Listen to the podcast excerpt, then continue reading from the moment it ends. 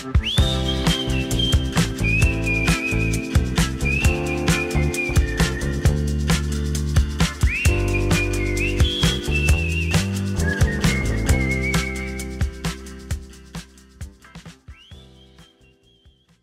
さんこんばんは。ここは都内某所。毎週木曜日だけひっそりと開店するスナックアクシス。デザイン好きが集まるこの店では、常連のデザイナーたちが本音で様々な思いを語ります。今夜のお客様は、タクトプロジェクト代表の吉泉聡さんです。会話中、皆様もコメントやリアクションをお気軽に送ってください。それではスナックアクシス開店です。こんばんは。早い。こんばんは 早いですね。なんか開いた途端に入ってきました。はい。失礼します。あのこんばんは、しずさん。こんばんはどうもよろしくお願いしますあのはい、よろしくお願いします。いらっしゃいませ。えっと、なんかね、最近結構こうちょっと気になってることがあって、はい。で、まあよくその育った子供の時に育った環境とかが、はいまあそのその人のまあ人格とか、うんまあ考え方とかねすごくやっぱり影響するってはいよく言うじゃないですか。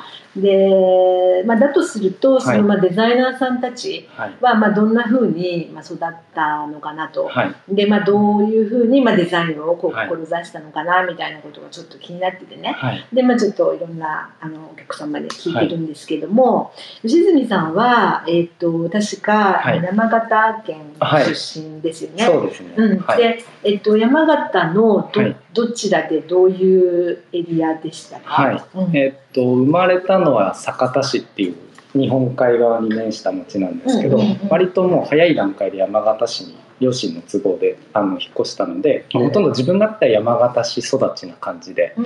はい思ってます。ねうん、じゃあ割とこうあれですか？そのなんだろう。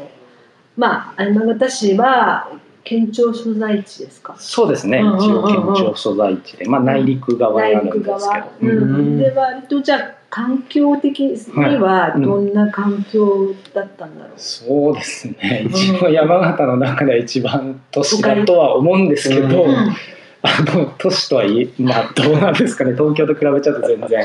うん。でもあ地方のまあまあ街中っていう感じです、街中といえば街中ですかねっていう感じで。なんかこうはい。すごいこう自然がっていう感じでもなく。あの中心部は町があるんですけど、うん。割とすぐ蔵王っていう山が山形市は結構蔵王のこう懐にある感じがあるなるほど。んで常にこう蔵王が見えたり、まあ、もうちょっとは反対側見ると蔵王あ合山っていう山伏で有名な場所です。が見えたりとか、まあ、山に囲まれて名前通りですけどね、うん。山形の。あ、そうかそうかそうか、山の形ですか。なるほどね、はなんかこう小さい時の、はい。そのなんかエピソードっていうか、はなんかそのまあどんなことして遊んでたとか、はい。はい。なんかまあご家族でどんなところ行ったとか、はい。なんかエピソードあります？そうですね。うーんまあ普通の家庭だったので、うん。そんな珍しいことはないんですけど、うんうん。あんまりこう自然が確かに近いんですけど、うん。自然が豊かだなとかそういうことって別にうん。住んでるとそんなには感じないんですよ。それが普通だと思って生きてるので。なので逆に僕はなんか、えっと結構物がもともと結構好きで。両親とかも割と車がちょっと好きだったりとか、家電製品とか、えー。なんかそういうパソコンとか、うん。そういうのが結構好きな父親だったので、うん。多分その影響だと思うんですけど自分も結構そういうのはうん。小さい時から好きで、うん。あの物に触れるのが好きミニ四駆とか、へー あのめちゃくちゃ改造したりとかなるほど。ラジコンとか、うんうんうんうん。そういう星のマークのメーカーのやつをひたすらやったりとかです。ね。そういう子供でした、なるほどね、はい。なんか分解したりとか？分解したり軽量化したり。穴をひたすら開けたり。一時期一番欲しいのピンバイスっていう穴を開ける道具が一番欲しかったんです。あ、けどそうなんだ。めちゃめちゃなんかマニアピンポイントの世代にの人には分かるあ、うそうなんですね。軽量化をひたすらやるとかそういうへあ子供でした、なるほどね。じゃあそれはまあ小学生ぐらいな。小学生ぐらいですね。うん。うんそうですね。えー、で、えっと、まあ、中高と、はい。まあ、同じ酒田市で、あ山形市。あ、山形市、ごめんなさい、う山形市で、はい。あの、育ってそうですね、途中ちょっと秋田市に、うん。あの5年ぐらいまたこれも両親のうんうん。あれで移ったこともあったんですけどまた高校の時に戻ってきて山形にいましたね。5なるほど。年っていうとじゃあ小学校の後半と中学そう小学校の後半と中学校で、えうんそうなんですよね。中学校の卒業に合わせて戻ってこられた。そうです。高校入学する時にまた山形市に。入ってへー。なんかなんだあのなんだ転校生あるあるみたいなとかありました。僕ね実は山形市でも一回転校しててあそう小学校2年ごとに変わって。えーそうなんだ。で秋田で行ってまた山形に戻ってきたので、うん。なんかよく田舎だとこう帰ったら幼ないですか僕意外とそれがなくてあそうなんだ割となんかこうなるほど。アウェイ感が常になるほど、なるほど。あったりはする。高校の友達とかですねだから今もちゃんと会えるのは、なるほどね。そううと、まあこう移動してたのね。狭い範囲で 繰り返してる。それでちょっとコミュニケーション能力かなり多分すごいいいの、うん。すごいそこにあるんじゃないですか。なんかうんいろいろと人がそうないろいろゼロにセットされるから。そうか、そういうことかもしれないですね。うん、で、あのーまあ高校かはい。らはい。大学はい。っていう時に、はい。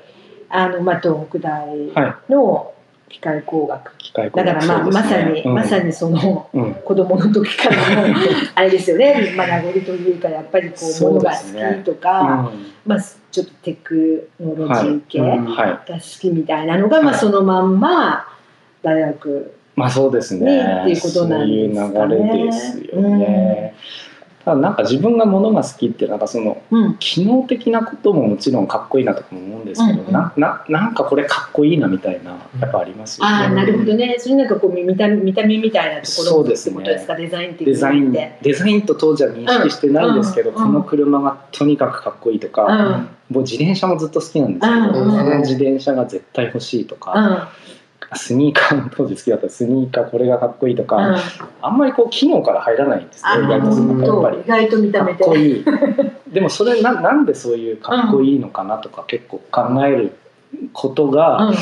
まあなんか後々そこにつながってくるところはちょっとあるんですけどそんなノリの感じで、ね。でもまあ物作りたいな。そういうかっこいいものを作りたいなって結構シンプルなね。そういったもうのんが好きになったのは、中中学とか高校生ぐらいの時。いやもう結構ずっととなの。好きですね、うん。なんか小学校ぐらいからそういうのは、うん。あかっこいいもの。そうかっこいいもの、なんでかっこいいんだろうとか。うん、そうなんだ。はい。うん。ちなみにその車とかではどどんな車が好きだった？いやもう普通に皆さんが知ってみんな知ってるようなポルシェかっこいいのとか、あのポルシェ959っていうなんかはいスペシャルカーがあったんでそういうのかっこいいなとか見てたりとか、ね、フェラーリ、うん40とかあったんですけど、当時へー40周年記念なるほどそういうのがいいとか。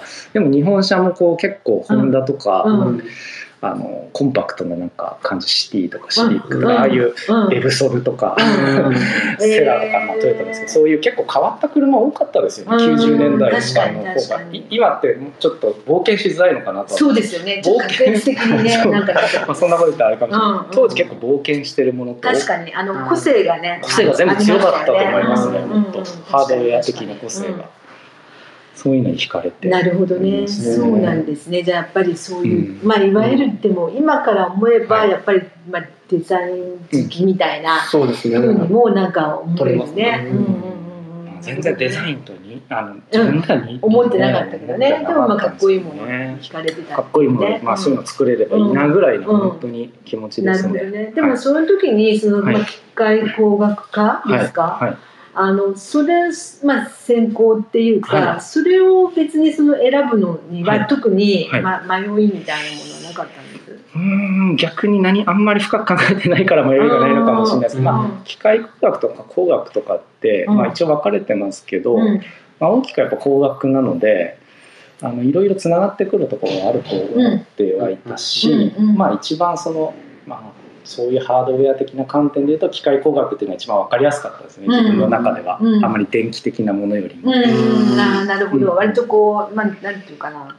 こうちょっとなんて言ったらいいんですか？こう直接的にい。じれるみたいなそう感じでですねいわゆる、まあ、うん。デザインの言葉で言うとプロダクトデザインとかと、うん。まあ、一番関係あるのって多分機械工学とか、うん。まあ、マテリアルとかそういうことかもしれないですし、うん。うん。うん。流体力学とかも機械工学の中にあるんですけど、うん。まあ、要は車の流線形の形をどう考えるかとか、ああいうのもなんか関係があるし、うん。まあそんな気持ちで選んだぐらいですね。なるほど、うんうん。でもなんかその時になんか一応そのデザインはい。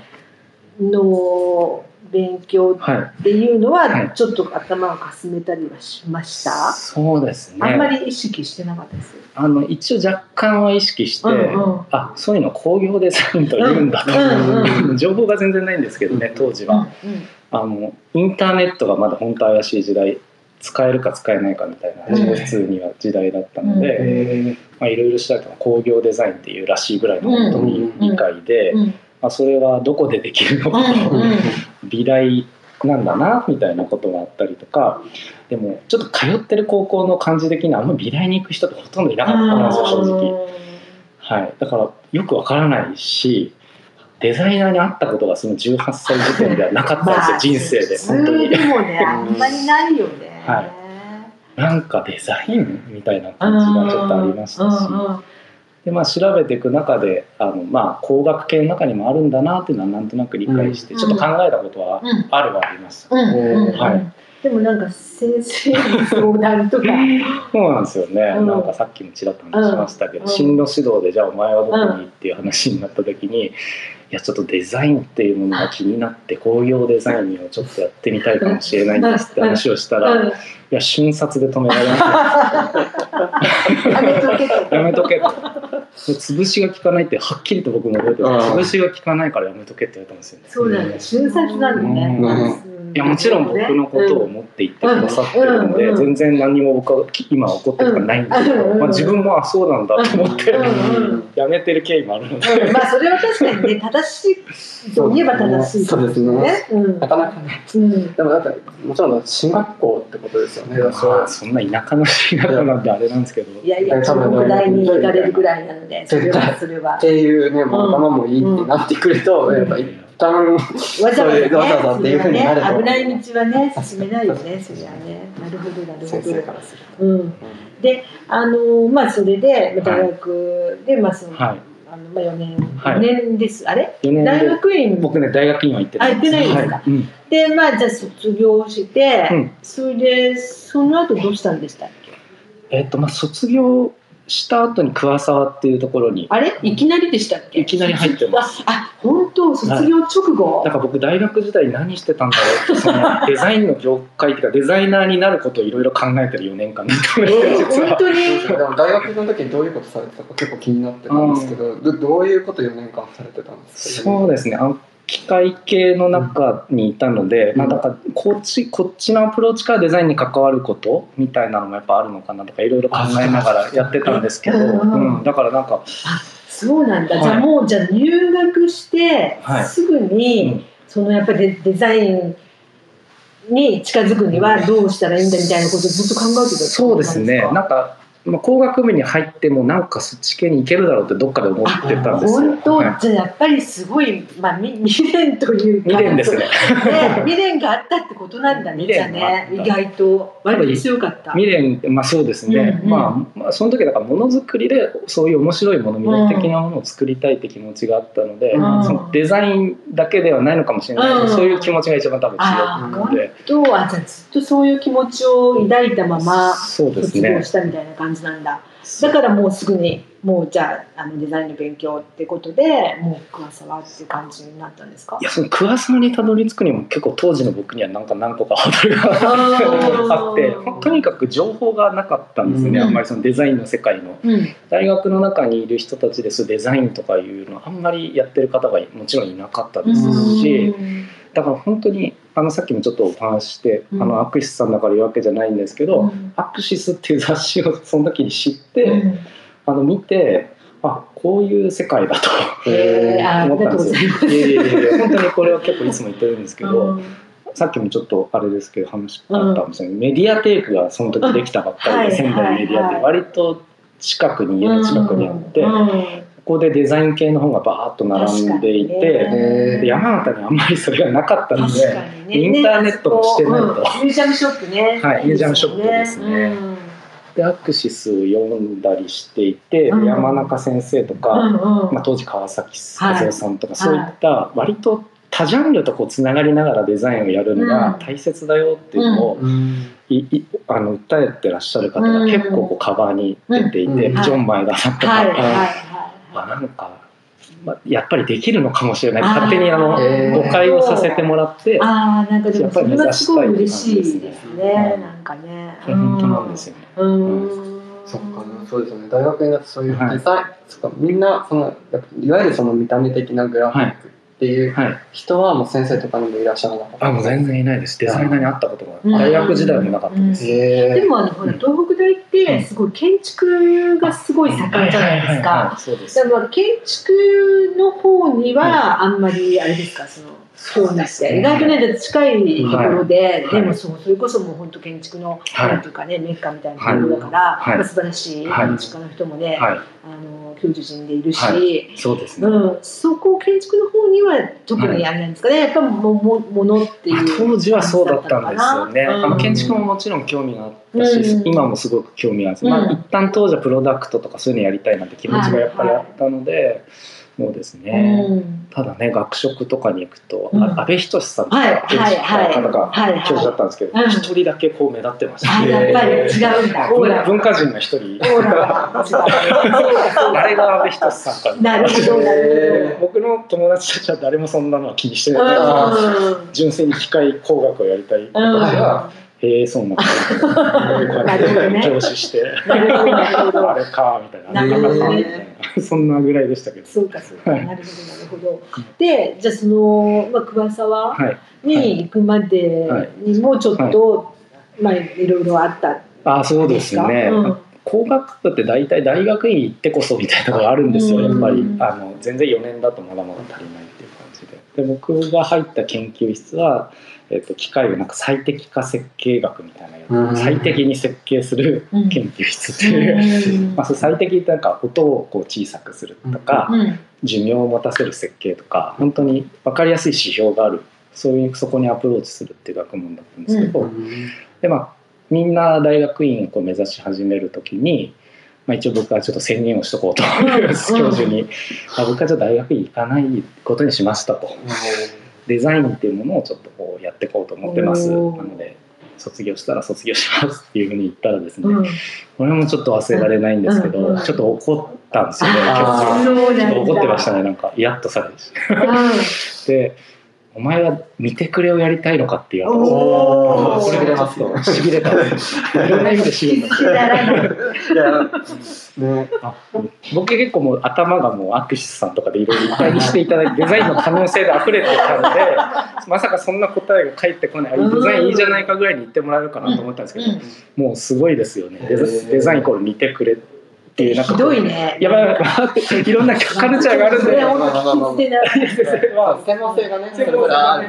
あ、僕それは怒ってないですけど当時は結構ああっていう結構衝撃があって、うん。あでもなるほど。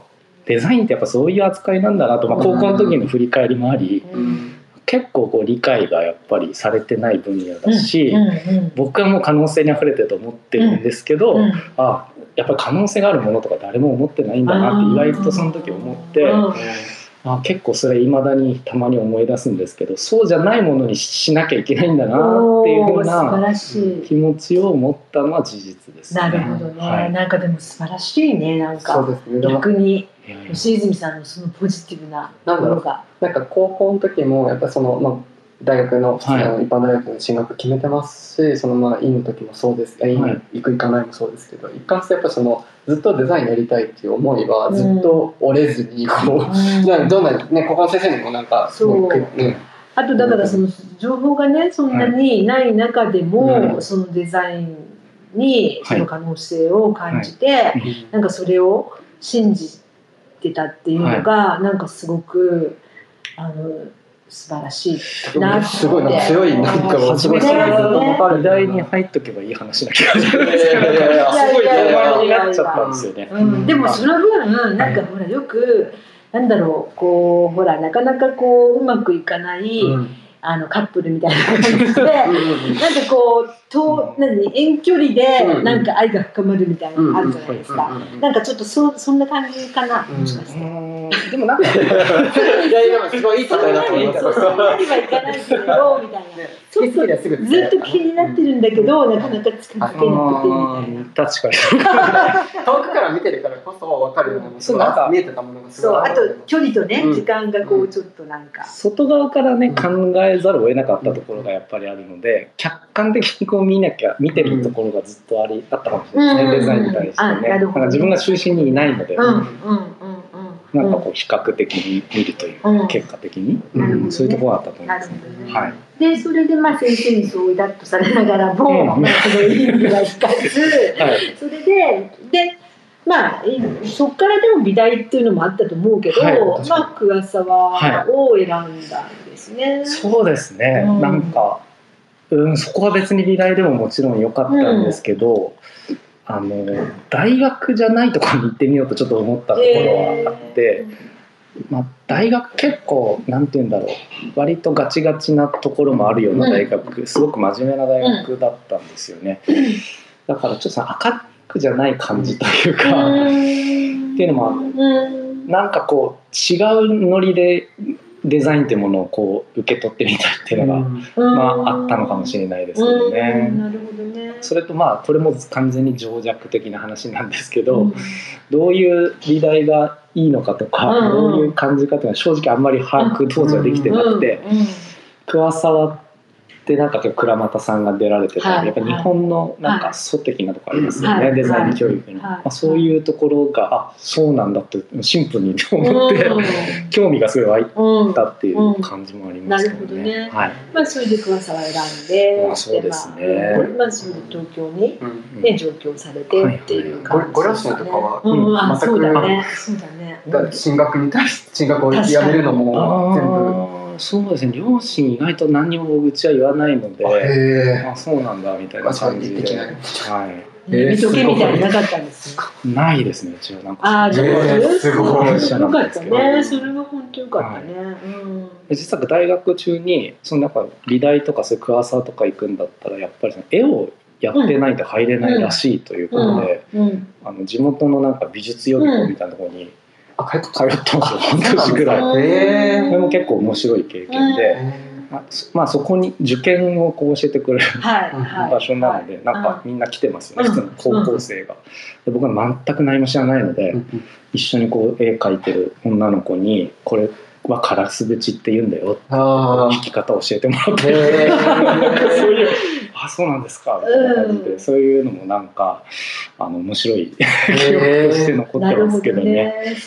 全然違う世界がやっぱあるんです、そう。並列してあるんだなっていうのがなんかうん。とても面白かったです、うん。へなるほまあそこでもやめとけって実は言われたんですよ、ど。あ、そうなの？はい、予備美術予備校に、まあ、僕今大学行ってるんですけどそういうの入りたいんですよねって言ったら「いややめといた方がいいよ」って言ってました？え、そん、そんな美術予備校の先あ言って普通に就職したら絶対大変な道だからこなんかよっぽど苦労してる人だったから。あそうですか。予備校やってるのにね、それ必してどうする？ずデザインが止められるんだなっていう面白いいね、はい。なんかね。そうかなるほど。なんかよっぽどなんかそういうイメージが。まあでも、うん。やっぱり理系で東北大まで行ってっていうのがなんかもったいないっていうか、まああれなんか本当にいいのかみたいなのがね、あったかもしれない。その周りはいいけどねご両親がそのまま押してくれたっていうのはね一番すごいですよ本当だねね両親は何も言わないねまあ分からないですよ多分ね。なんかデザインとかもう両親とかもう何も口出しができないからまあやりなさいって感じでした、へあーでもそれはすごい良かったですよね。ありがたいですよね。そうか。うんで、まあ桑沢入って、はでそこからはあれですか？やっぱりまあ自分が存在やりたかったこと？はが結構こうなんか実現できて、はいもうすごいなんかウキウキな感じで。ウキウキな感じ。そうですね。ウキウキな感じなのかな。でもなんかあ早く就職したいなとか思ってまあす今度今度、へあのデザイナーとして。デザイナーとしてね。うん。そうか。はいそうなんですね。あそれは仕事を通してはい。何か自分のデザインしたものを世に出したいとかそういうこと？っていうよりもなんか結構これ豊かすぎる時間だなと思って。まあ大学卒業してるんでそれなりの年齢じゃないですか、それでなんか渋谷のねあのところに通ってし静かにこうデザインを学んでられる時間がなんかちょっとどちょっと大丈夫かこれ自分は。豊かすぎてえー、そうか。でも、まあ真面目だよね、やっぱり。これ大丈夫かなみたいになって、うんうん。あ早くもうちょっとデザインに本当出れるなら出たいって思ってましたね。ああ、そうか。その時どのどの辺に住まわれてた？そ のその時は渋谷側だったので、はい。うん洋画ってわかります？洋画わかります。はいええ素敵ですね。でデートしてるそうですそうですそう。わすごい素敵なそれ確かにそれはちょっと豊か 豊かな。いやでも分からないで選んでる。わけなんすか？いやここがどんな街かっていうのはちょっと正直分かってないただ近いからっていう。全然高くもない普通ね本当ですか？アパートに住んでました。いやでも確かにそれは言えなんか確かにね渋谷帰って洋画に帰るっていうのは確かにでやっぱり不安なんですよね多分どっかで。自分の、まあ、前一緒に研究室で勉強してた子たちは、うん。まあ、大学に残ってうん。大学院に行って、うん。まあ、就活とかしてたりとか、で自分はなんか謎のことをやってるなっていう、うん。どっかでやっぱ不安だったりまあしたんでしょうね。だから早く自分もちゃんと働いてうん。いけるようになりたいなって焦りなんじゃないですかね。なるほど、なるほど。そうか、まあ、そうか。焦ってもでもどうしようもないんで、まあ、そうですよまあ、あれなんねですけど。そういう気持ちはありましに三年だっけ？に二年だっけ？うん三年た。桑沢は3年生、三年昼間3年なんですよね。なんですねうんはい、うんはい。で、じゃあまあ三年一応はい終えて、あ、終えてないんです、僕。あれあ終えてないの？中退なんですあ、そのあ焦りが焦りが。これはですね、本当にだからたまたまなんですそうなんだけど、。あ、本当？はいそれはなんか知らなかったかもしれない。あの、僕6ヶ月しか行ってなくて、えー？あそうなんですか？そうそうなの卒業してないんです、僕。あ、へえほんあは確かに中退後って書いてあるね。中退してる、中退。でも六ヶ月なんだ。それまで随分短いね。そうなんです。あの、なんか、桑さんずっと伝統で、うん。学学内コンペみたいなのがあるんですよ、うんうんうんうんなんか誰でも参加できる1はい年生から3年生までうん。でそれが秋ぐらいになんか文化祭的な時期ですよね、うんうんあってでそれにまあ外部からあの、まあ、デザイナーの方が審査員とか来てくれるんですけど、うん僕ももう早速出してみようとうん。思ってうん。出したんです、うん。でその時に審査員に来てたのが大木さんでああ、そうなんだ。あそこで、そまあこ、で出会ったんですね、大木さなんるほど、なるほど、なるほど。で大木さん遊びに来なよみたいなの誘ってくれて、うんその秋にそのまま行って、うん。もうその行った日からもうほぼ終電みたいな感じやるでいやな。本当にもうそこから学校行ってないんですよ僕。電話かかってきました担任からえ、るの？え、じゃあ、何も、何も言わず急に。何も言わずに、もう消えたいみたいな。や無礼ですよね本当にでもへ本当そのぐらい忙しくてえすごいね。電話すればいいんですけど電話する気力がないぐらいえ、え、大丈夫かよ。そ れ結構やばい話なんで。超ブラックいやブラックそういう意味では没頭してたと思ってくださいそれだけ多分才能を なるほど。そうなんですでまああの春に2年生にこのままだとなれないけど、まあ、何やってるの、みたいな感じで、うん。すいません。あ退学します」って言あってあ、そそうの時なんだ。今こうこうこうでみたいな感じでし。た 本当？いやでも学校にも何も先生にも連絡できないぐらい結構だよ。ね。それはすごいね。礼無礼者なんですけど。すごいね。であも本当ななりたかったようにじゃあなりましたね。望んだようにこうあ高さが落ちてって。そうなんですよ。だから僕はそれ本当にあれは本当にいい出会いをいただいたなと思うんですけど本当に早く働きたいなと思ってからもう6ヶ月後に働いていて、まあ、年度も本当にまだ若い当時はまだ若い、うん。さらに若いチームだったので、うんもう次のだから春にはサロネに行ってたんですよ、ああ、へー。そうなんですね。個展もやったんですけど最初の頃ですね。最初の個展をやったうん。で、それをもう本当担当させていただいて、本だから当。結構そこでググッとこう人生がね本当だね。消化しきれなかったですねすごいですね。自分の中では。はい。だって高校の時になりたかった自分でもうそのなんか半年ぐらいで去ってなってるってことそうなんですよ。デザイナーに会ったこともなかった人間が、ねもう半年1年後ぐらいとかにミラノに行ったんで全然消化できないですね正すごい直。それはすごいね。それだけ信じた才能があったからいやそうそうね、そうだからおじさんもね、うんその声かけね誰でも言っちゃうけども、じゃないだかから、まあそこでの本当運命的な出会いがね、あったっていうことですね。でもねそれがなかったらまたねどうなったかわ本当ですかんないよね。ねちょっとわかんない人生がそこで結構変わったんですよね、うん。自分の中で。は、まあ、自分の中でインハウスとかに一回やってみたいなと思ってたぐらいなんですけど、あの工学とね、橋渡し的にも会社でできるかなぐらいな考え方だったんですけど、確かに。なんか一気に真逆の曲こう柔軟な 粘土に入ってるすのごいでよね。ちょっとそれはでもすごいよね。そこからはもうノープランで今まで生きてますねへえすごいでそのじゃあ年度時代に、あの三沢遥さんとかもまあ一緒にい働いてたんですか？戦友です戦友ね。戦友ですね なるほど。もうそうか。なるほどなるほど。でえっと年度にはでもどのくらいいたんでしたっけ？年度は3年働いてましたね。うんはい。まあまあまあですよね。はい。でその後またあれですよね。あれ？ヤマハ？そその後ヤマハに入りました。へでそれは あれその今ねマリーハウスねって言ってたけど、はい。それなんかまたちょっと随分こう振れ幅が、ね、年度から比べるとなんかねこう振れ幅あるけど、ね。やっぱりそれもやりたかったことなんでしょうかね。まあそうですね。あのうん、最初まあもともとインハウスとかやってみたいなと思ってたって気持ちもまあ残っては残ってましたし、うんうんあとなんかその圧倒的に自分がやっぱ中退したりとか急にデザインの世界に入ってるんで基礎体力がないんじゃないかっていうのを デザインで思ったんですよね。当たり前のことが分かってないんじゃないかっていうところで。あーあーそういう意味でね。はい、うんなんか金型どうするとか、はいはいはいはい。えー、と面をどう貼るとかそういうなんかザ・プロダクトデザインみたいなことも割と早いうちにちょっと経験したいなとなるほどな思って。るほど。まあ、粘土っていうのはなんとなく想像つくかもしれないそこそういうとこはあんまりまあそうですよね。っていうよりはまあ自由なね、はい感じですよところなんで、ね。まあ、うん両方見とくといいかなともちょっと思って、さすがだね。うんいやいやいや賢いよね。賢い興味ですよ 興味としても本当、なんか自分がちょっとこのままで大丈夫かなっていうのをちょっと思ったりもして、すごいでもそこの本当あのまあ振り幅っていうかさ、はなんかそれはそうあのすごいなと思って、はい。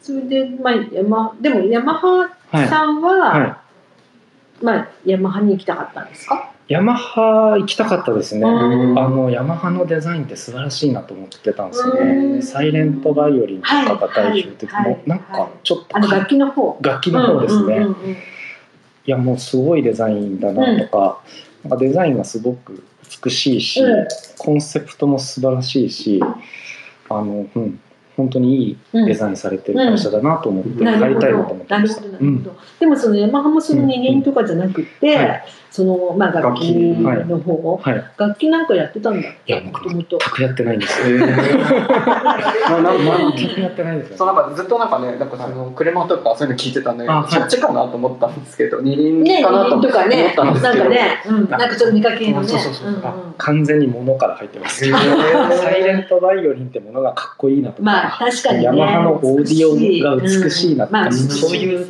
ノリですね。なるほどね、はいそうか、まあ確かにそれははい。おっしゃる通りだと思いますけどね、そうか、それでまあ楽器の方ですよね。はい。で、あれですよね、その頃ね、うん。アクセスでね、うん。ヤマハのね、はい。あの展示、ああれ、吉住さんいたいた時じゃないえっと、いやあれはえそのヤマハを辞めて、うん。タクトプロジェクトを立ち上げてすぐに。あ、そうだ、だからそうか、あの時は、うん。そうか、ヤマハにいたわけじゃなくて、外部のタクトではい。変わられたのか。はい。あの一度ね、はい。えっとアクセスギャラリーでそのヤマハさんの楽器の方のね、うん。あのすごく大々的なあの展示あ。展覧会をやったことがあってでその時に吉住さんあの会場デザインをやってくださったんですけど、私ちょっとなんかその時そうだなんかちょっと勘違いしちゃったんだけど、うん。もうすでにあの時はタクトプロジェクトだったもう割と1年目ですねあれそうはかそうか。50周年記念とかだったそうね。ヤマハデザイン部50周年記念みたいな結構大々的にそこのアクセスギャラリーで。それこそ、うん。あの本当ねこう楽器、はバーンってなんかこう釣ったりとかね釣ったりとかしたっ釣ったりしました。ね、釣ったりとかね、もうすごくこうなんか、はい。なんていうのかな立体的にというかすへーごい展示されて、そそれリスナーの人なんで調べたら見れますか？リスナーの人。えっとタクトのウェブにも上がってますね、えーうんうん。デザインレシピっていう展覧会だったんですけど。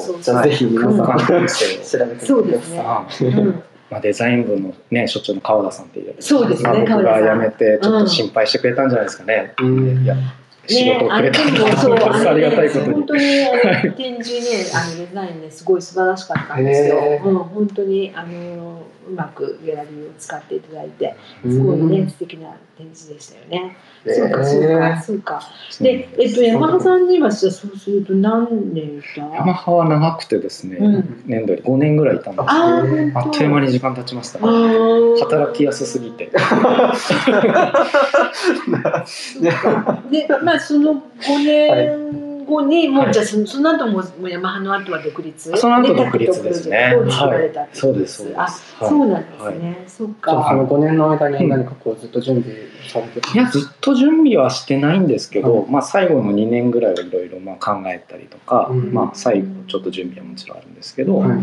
うん、そうですね。割とでもあの入ってみたらヤマハそのデザインがいいっていうところで入っていて、デザイン学びたいってもあって、うん。実際すごくあのデザイン研究所の皆さん、うん。すごくデザイン、うん。あの素晴らしいものがあったんですけど、うん。僕全然入ってからそれは想定外だったんですけど音楽っていうものをうん。扱うプロダクトだとか、うん。会社っていうのが、うん。あのめちゃくちゃ面白いなと思ったんですよね。うん。あの音楽って別にある意味では生きるためには必要ないじゃないですか、うん。全くいらないものでもある、生存的には、うんただでもなきゃやっぱダメですよね、うん。それを真剣に、うんあの文化としてうん。こうずっとサポートしてる会社じゃないですか、うん。楽器とかって、そうですよね。それって結構なんかそう家電を考えたらやっぱ全然違う感じがあって、うん。すごくその文化について考えさせられるあの時間だったんですようね。ん。だからその音楽を本当に好きな人たちがうん。いろいろそういう開発だからエンジニアの方々の考え方とかそういうことを結構触れられたのがあのとてもいい体験で、うん。まあ、まさにデザインの存在意義かもしれないんですけど、うん。そういう機能的なことじゃない側面であのやっぱ人間は成り立っていたりカルチャーっていうのはむしろそこから生まれてくるみたいなことをうん。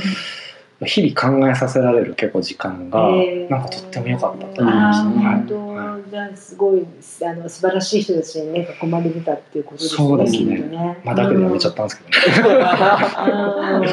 なんかだからさっき聞いたけど、はその結構ね楽器ね、やうんデザインしてる方たちって、はい。やっぱりなんかこう結構音楽にはい。あまあ音楽が好きだったりとか、はい。自分でなんか演奏するとか、うん。なんかそういう人がなんかすごく多いような。印象がすごいあったんだけどね。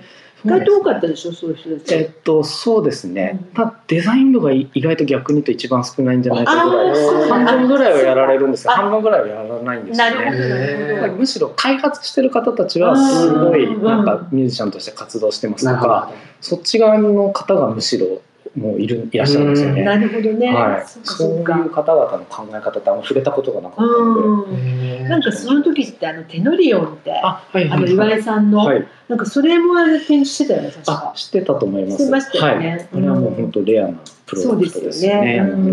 そうですね。うんメディアアーティストのね。うんうんうんそうですね。そうかなるほど。でえっとまあそれでまあじゃあ独立されて、はい。でえっと独立したのがうんうんうん何年だっけ？2013年の10月なんで、そっか。え今年で9年？になるんですよあ本当。はい。ーじゃあ来年じゃあ来年10 10年。あ年っという間ですね。あっという間ですね。本当ですね。年を取りました。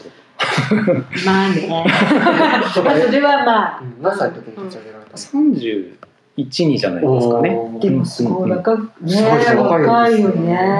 そのぐらいがやっぱ結構考えますよね、人生。なるほどね、そっか。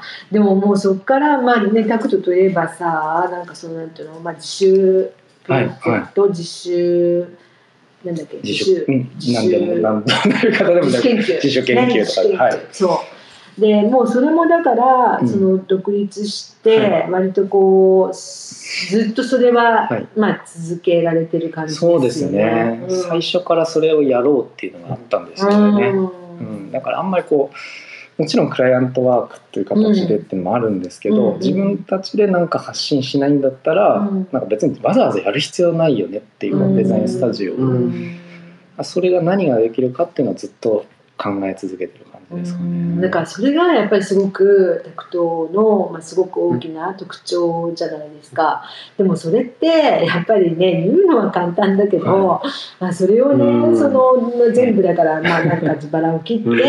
で研研究費開発費出して、それでまあそのミラノでね、はい。発表するみたいなことって、はい。はい。もう本当にすごい覚悟もいるし。うん。はい。すごいやっぱ大変なことだと思うんですね。だからはいそれをあのまあずっとね、はい。こう継続されてるっていうことが本当にすごいなと思っていて、まあやっぱりそれだけでも体力ないとさできないじゃないそんなことって。体力とお金ですか？体力とお金、体力とお金、うん。そうそうそう、まあ時間もそうだしね。はいはいそうだから本当にその辺は、まああのそのいわゆるそのビジネス的なはい。ところとのはい。バランス、はい。それがなんかすごいねよくこうあのなんかバランス取れてるなってはちょっと関心増して見てるんですけど、ね。うん。何の戦略も特にないんですけどね。ないないないんですただで当きる時にできる金額の中でうん。やってって。最初はだから 3D プリンターを使ったプロジェクトちょっとやったことあるんですけど、うんアクシスさんにも取り上げていただいたんですけど、うん。それがすごく嬉しかったんですけど、はい。最初の方ですね。それでなんかすちょっと数十万とか2 3 0万ぐらいしかかかってないんですよね。うんでそこからどんどんどんどんこう膨れ上がっていき、ね2019年とかちょっとミラノで初めて大きな個展やったんですけど、ああの年はちょっとこれ会社大丈夫か ちょっと正直ありましたあの予想外にその後展示いろいろ呼んでいただいてへマイアミ出たり、はいはいはいろんなはい展示に作品をこう展開してったんですけど、うん。どんどんお金がもうやばいみたいなあの時はちょっとちょっと青ざめました。ね 輸送費だけで相当ですよねこれがやばいたまに。会社やってるとやばいタイミングってこれかみたいなぐらい。でもまあそれがね なんていうかやっぱりまたでもそれでなんていうかそまあそれをね、はい。見た人たちがまたこうもちろんお仕事ねあ頼んでくれるとかっていうこともねまあ、もちろんねあるからはい。ね、だからまあそれは結果的にはね、あのまあもちろんプラスになるんだろうけど、うでです。ねもまあ大変だよね。そういう大ね変なんでしょうね。うん。あんまり正直すごい大変と思いすぎるともうあ腰が重くなっちゃうんで。まあ確かに確かに。あの逆にお金あんま見ないようにこうし片目でもあんまり見ないよう。に あかかっちゃったみたいなもう割とどんぶり感情でやってやりますね。まあ本当お金のこと気にしだすとうし狭いことになっちゃうですそうだね、ケチケチねしちゃうとね、ろくなことないよね。でもまあそれがでもあのでどんぶり感情でなんとかなんとかできてるのがすごいできてるところでまあそのなんとか。どんぶり進行ですよね。でまあ妥協なくさうんうん。やっぱりやられてるっていうのはまあもちろんわかるのではい伝わってくるから、うん。だからまあそそもちろんそこがすごくね、まあ、大事なことなんだけどさでもねやっぱりねその、ついついねなんか心配になっちゃったりもねするじゃない？でもそれをなんかよくね、うん。い、や2019年は本当心配になる。心配だった。これは会社がやばいんじゃない？そうかそうか。やりすぎた初めて初めて思いました。なんか他でもお話ししてるかもしれないんですけど、はい。このタクトのメンバーっていうのははい。どういうふうにこう集まってきたんですそうですね、最初のメンバーはその年度で一緒に働いてたメンバーで、まあ、僕のように辞めた後にそれぞれのまた違うことをやってたんですけど、うん。まあ、定期的に会ってたのでえそのメンバーで始めてあのそのメンバーもまだいあの一緒にやってますと。はいはい。でその後のメンバーは、まあ、さ人の紹介っていうのももちろんありますけど、うん。あの送ってくださる方々がやっぱフォートフォリオとかですね。あへえここからっていうのがありますかえね。ー、で最初さんも吉泉さんのもう発想というかやりたいことに、はい。その年度時代のはい。同期の方々が、じゃあそれいいねっていう賛同して集まったってうーんまあそんなに強い何かがあって声をかけたっていうよりは、うん。まあ何かやろうよっていうことで、へえ、はい。最初はそういうそういう感じで、まあ声をかけて、えー、でですね、うん。はい、うん。あのでえっ、と去年去年だっけ、あのはい東北っていうか、まあ、仙台にああ、のはい。はいサテライトのオはいフィスを作られて、ううんうん。うん。でまああのちょっとあのていうかアクシスでね、えっと今発売号からはい、あの、まあ、連載で、はい。まあ、東北校っていうねはい。東北をまあテーマにした、うん。あの連載をまあ始めてくださってるんですが、そのやっぱりなんかこうあれですか、まあ、山形でその、まあ、そ育ってというか、まあ、うん。出身で,、でその遠くへの何かこうなんていうか思いというか回帰というか,、なんかはいそういうことがあったりしてのその仙台オフィスなんですか？それとはまだ全然関係ないのかな？ああまあ同時進行的な感じですかね、仙台ラボみたいなのを作る、うん。ある種コロナも関係あって、まあずっと東京に引きこもってる時に、うん。まあちょっと東京というよりは違うところにみたいなあの、うん。一緒にやってる宮崎っていう人が言い出したんですけど、でもでもなんか向こうに行くんだったらただラボがあるだけだと、うん。あれだしなんかそう東北ってことにちょっと関心がやっぱり出てきていたので、うん。まあ、そこを起点にいろいろ旅したりとかなんか違う視点でやってみようっていうのを、うん。まあ、やっていけたらいいよねっていうところで始まったうんですよね。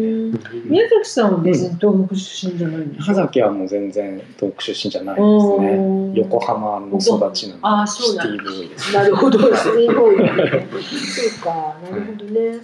そう、だからその、うん、まあ、東北で、あれですかね、その、しずみさんにとってそのはい。東北って、今のところはい、どどんな位置づけなんですかね？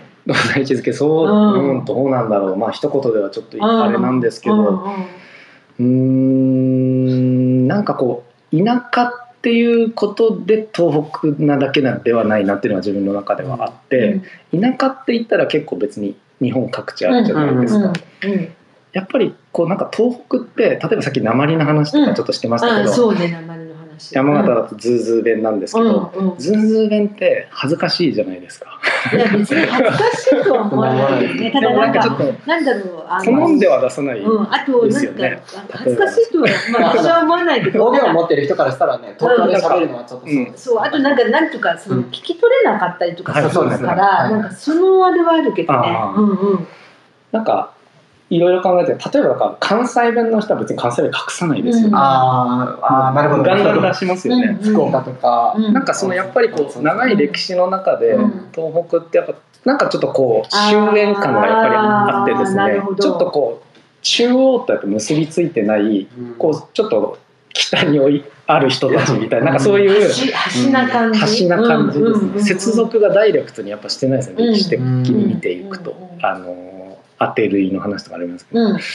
あのなのであのそういうなんて言うんでしょう中、まあ、ちょっとこういう話になると難しい話になっちゃいますけどうんうんうんあの中心的にこう考えられてきたとか都市で発展してきた状態が多分僕らが今面してるうん。世界なんだとしたらなんかそこで起きてる問題っうん。ていろいろあると思うんでうんそれって大体やっぱ都市に結びついてると思うんですよね。だからそれとは違ううん。異なるなんか生活があったんだと本当にしたら、うん。それはどういうことなんだろうかっていうのをうん。調べてみるっていうのが、うん。まあ、実は結構大元のテーマになっていて異なる世界なんじゃないかと本質的には。異なる自然の向き合い方とかうん。異なる世界の捉え方をしていたんじゃないかってそれは何なのかと逆に言うとそれを少しこう中心的な考え方に還元もしできたら新しいあのものづくりだったりうん。デザインの考え方になりうるんじゃないかみたいなのがうん。あの考え方としてはありますうん。ね。だからなんかうん。いろんな方がやあの、うん。もちろんあの語ってるのはあれなんですけど赤坂さんっていうあの民族学者のはい。東北学って書かれてる方はいです、まあ、その方が書かれていることとしては、まあ、そもそもその水田うん。で稲作うん。東北ってイメージありますよね、うん。うん。だからあれは全然稲作なんて向いてないんだと東北は。うん。なぜなら亜熱帯性作物じゃないかとあれは。あだから例外が起きたり飢饉がした時にすごいあのダメージを東北って受けた歴史ありますけどなるほど。それは要は米を作らされている状態があったんだよっていう話とか書いてるんですけど、なるほど。だからこう歴史を紐解いていくと、うん。なんかやっぱりその周辺周辺と中央の関係みたいなところ結構興味深いななるほど、と思ってまあ、ちょっと力関係。力関係ですね。うんうんうんだから実は僕たちが当たり前だと思ってるその東北イコール米どころみたいな、うん米美味しいよみたいなことも、うん。実は違う可能性もやっぱ多分にあって、なるほど。そうやって考えていくとなんかいろんなこうものとかに対する考え方も同時に変わってくるんですよね。うん。なんかそういうことをあの深掘ってる感じですかね。なるほどね。やっぱちょっとなんかな東北って何っていうあのご質問にダイレクトに答えられるというよりは、そういう思いで今、ま、回ってるって感じですかね。うん。まだまだ、うん。はい。だからまあそこに対するまはいあ興味があってっていうことですよね。はい。それでまあそこをなんかこう探りたいみたいなことなんですかね。そうですね。やっぱ異なる可能性ってことに常に興味があるのかもしれなくて、うん。今目の前にあることじゃないことの可能性ってやっぱ常にあると思ってるんですよね。うんそこの一つの例なのかなと思いますよね。うんなるほどね楽しみですね。うんうんそうですか、わかりました。それでね、あの、あともう一つ、うそのね、吉水泉さんといえばですよ。言えば。えー、言えば、うん。言えば、なんかこう、シュッとした感じで、なんかいつもクールな、なんかこう、スマートな感じじゃないですか。で、多分、今日のリスナーとかも、なんかもう、なんだろう、吉泉さんの素顔に迫るとか言っちゃってるから、結構なんかね、なんかちょっとその辺ちょっと気になってるんじゃないかなと思うんですけど、なんかこう、ぐだぐだになっちゃったりとか、はなんかすごい怒ったりとか、いはい。そういうことってあるんですか？あのグダグダにもなってますよ。常になんか夜とかもグダグダですし。はい。なんかでも人前ではそれを見せないよね。あまあそうかもしれないですね、それはあるか。なんか、うん、そうかもしれない。東北気質かもしれない。それなのか、見えっぱりなのか。あそう見える。どうなんですかね。なんだろうなんかこう優しい雰囲気が多分ずっとあると思いますので多分あと思いますので。そうそうそうだから全然あのなんだろうなんか怒怒ったりしないとか多分そういう多分人間すごい人間味のある方だ僕今日は初めてお会いしたんですけど。すごいすごい思いましたうん、なんかまあそういうね、こう印象さ、あの。何なんですかね。それねねなんか。あでも大学の時とかどんなことして遊ばれてたんですか？大学の時どんなことして遊ばれてた あのね一番、ね。多分人っぽくなんで人らしく遊ぶのって大学の時かなと思って。いやどうなんだだからなんかその嫌な感じですよね。尖っあのみんな機械工学とか工学をこう勉強してる人たちの中で、いやデザインっていうのもあるんだよみたいなあそうなんだ。そういう感じ。そういう写に構えてる感じですよね。なるほど、なるほ分かどっ。てんの？みたいな。そうなんだ、そうなんだ。そういうノリもあったと思うんちょっと嫌な感じ自分で振り返るとなんかちょっとこ鼻につくう鼻につく感じもあったと思います。なるほどね、おかしい。だから怒られたの かいでもそうだからね、そのだって感情をこうさ、なんかまあむき出しにするとかさ、はい。なんかそういうことってわーってないよね、そんなこと。そんなあんまりそのうんさっきほらみたいなとこうん。なんかそうそういうのは本当にな確かにないなと思うん頭きてますよ。頭きてるんですけど、うんなんかなんかもうちょっと性格上こう淡々とこうね。あの指摘をするっていう一番最終的には嫌な感じに あのなることがあるんで多分はい。それが一番ね、でどう起こるんでしたっけ、あのうん。淡々と何がダメかっていうのをとうとうとずっと語ってますね。って言われました。なるほど、スタなるほど、なるほど。で、それが実は一番怖い。それが一番怖いんだよそうだよ教えて教えていただきました。確かに、確かに。なるほどね、そうか。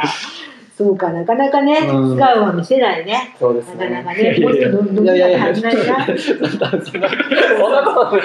これが、これがまあ素顔そうそうですよっていうね、ことなのかな。そうするとね、もうきっとこれが吉泉さんとい。うね、はいすいません。もうこれ聞いてるなら清水さん。すごい怒らせることわざわざする人がいるかもしれないんでそうそうだね、そうだね、そうそうだね。でも、明日までは来ることもあるっていう。あるありますそれはあるんだと。割と常にありますかね、そう。か、はいそう。か、なるほどね、そう。いう。ことですね。そう、それはそれでなんか、それを聞くとほっとしました。うん。はい。あと、なんでしょうね、だから、やっぱりでも、吉住さんは、こう、本当になんだろう、その、まあ、理系からもちろん入られて、はい。まあ、デザインと、あとなんかほら、感性と理論ってね、はい。はい。でその両が両方を多分まあつなぐというか、はい。なんかそういうこととか、まあ、両極みたいなところをはいまあつなはい。がはい。つなはい。はい。ぎつなごうされてるみたいなところがあって、はい。であとまあそれこそね粘土から、はい。あのなん。だろう製造業までみたいな感じで、そのやっぱ幅がねはい。やっぱりすごく広いし、うんはい。あとまあ自主研究ってことでね、はずっとこう常に新しいこと探られててなんかこれからなんかはい。特に、まあ、もちろん遠くのことはまはい。あちょっと置いといたとして、はい。なんかこうやりたいことっていうかなんかこう、うん。これちょっと、まあ、いずれやりたいみたいなこととか、なんかそういうことなんかあるんですか？うん。いずれやりたい。今すごく興味があることとか。そうですね。なんだろう。でも東北のことは確今かにもちろんそうなんです。というか、うん。とまあさっきの話につながってくるかもしれない。うん。まああの物が好きだったよみたいな話とか、うん。やっぱそういう時って全然なんか希望があったんですよね。物にうん。対して。こうテクどこまでこのテクノロジーがいけるのかとか、どんな素晴らしい展開が待ってるのか、割と楽観的なところでうん。見てたんですけど、今やっぱなかなかそういう気持ちになれないところはあるんですよね、自分の中でも。うんでそういう中で、まあ、デザインっていうのが、じゃあどういうことをその中でやっていけるのかっていうのが、うんやっぱり関心事としてはすごくあって、うん。なんかもうちょっとひもうちょっとっていうかもうシンプルに言っちゃうと何か人が作る行為そのものがやっぱデザインだと思ってるので、どういう方向でそれをやっていけるのかみたいな人間が作るとは何だろうみたいなところですよね。その方向性自体がやっぱり今変わらないといけないんだなってなんかだからそこがちゃんと見出されないと自分のデザインに対する興味もなくなっちゃうんじゃないかなぐらいなところはちょっと思っていてその一つのなんか答えの探し方が東北リサーチなのかもしれないですしなんか、うん、どういうことができるのかしらっていうのをちょっとすごく、なんかでもそれはそのまあ人間と、はい。そのまあ現象的な、はい。なんか人間とそのものとの関係性とか向き合い方とはか、なんかそこまで戻ろうとされてるっていう感じですか？あそうですね、うん。あのそこに何かこう希望を見出すそうですね。何かがあるんじゃないかみたいな。どういうコネクションの仕方どういう自然に手の加え方ができるのかとかそういうことがすごく興味があって、うん。あの東北リサーチとか行くとやっぱりその何か当然人間なので作って生活してきたわけですけどその作ってるあのなんていうのベースにある考え方がやっぱちょっと違うものがあったりするんですよね。だからどういう方向を向いて作るかっていうその方向の向き方が僕の中で今変えたいとちょっと自分の中で思ってるのかなと思うんですけどそれがすごく興味があるところですね。はないるほどね。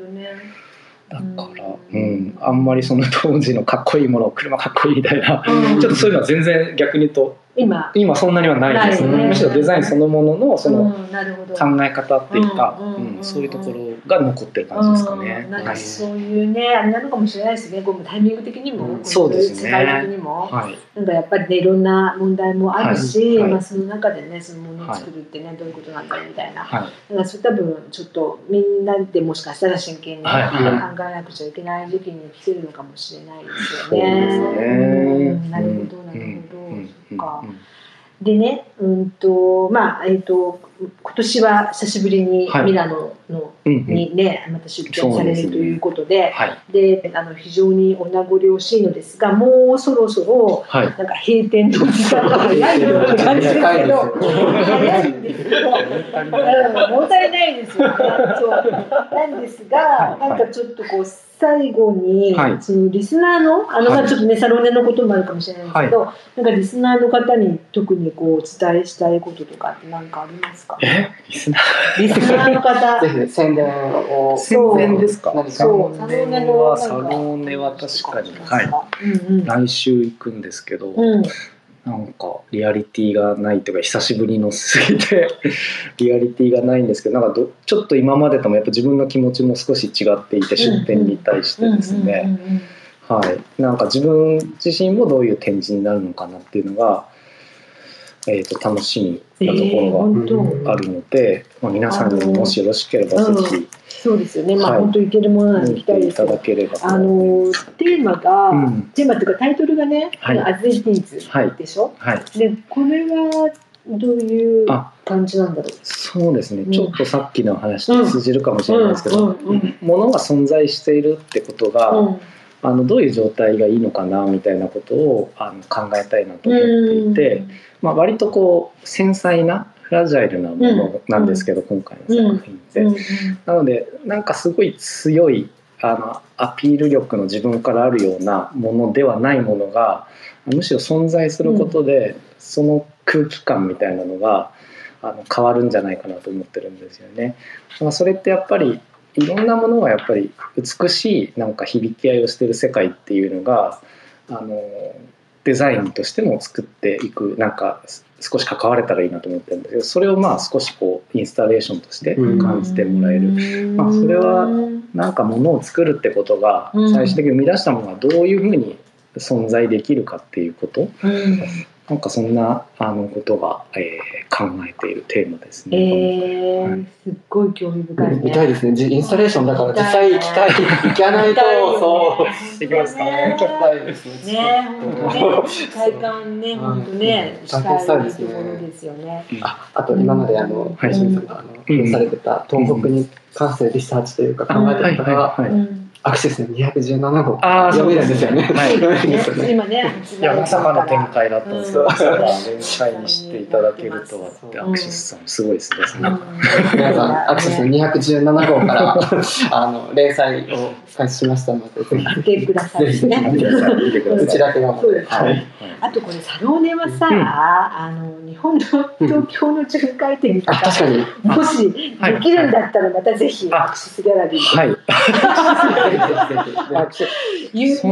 誘致したい。アクシスギャラリー。まだどんな展示かもわわからないいけど、店長の方とかいるってなったらと。り、あえず声かける。あそうですね。でも個展をねややらせていただいたんで、そうですね。そう、あの本当に2017年にね、2017そう、年あの、はい。サブジェット・オブジェットっていうね、あの、は初めてのね、初めてのやでしたっていただきましたので、ちょっと最後はちょっと私たちのなんか、そうですね。っちゃいます。乗っ取っちゃってまぜひぜひね、またじゃあ楽しみにしております。はい。じゃあ本当にね、ちょっとお名残惜しいのですが、はいじゃあそろそろはい閉店になります。はい。うん、じゃあまた続きはまたあれですね、ミラノからじゃあ戻ってきた頃に。またぜひ、はい。ぜあの。いろいろお話を聞かせてくだはい。さい。ありがとうございます。はい、じゃあ今日はあのご来店ありがとうございました。ありがとうございました。また聞いていただいて。はい、ありがとうございます。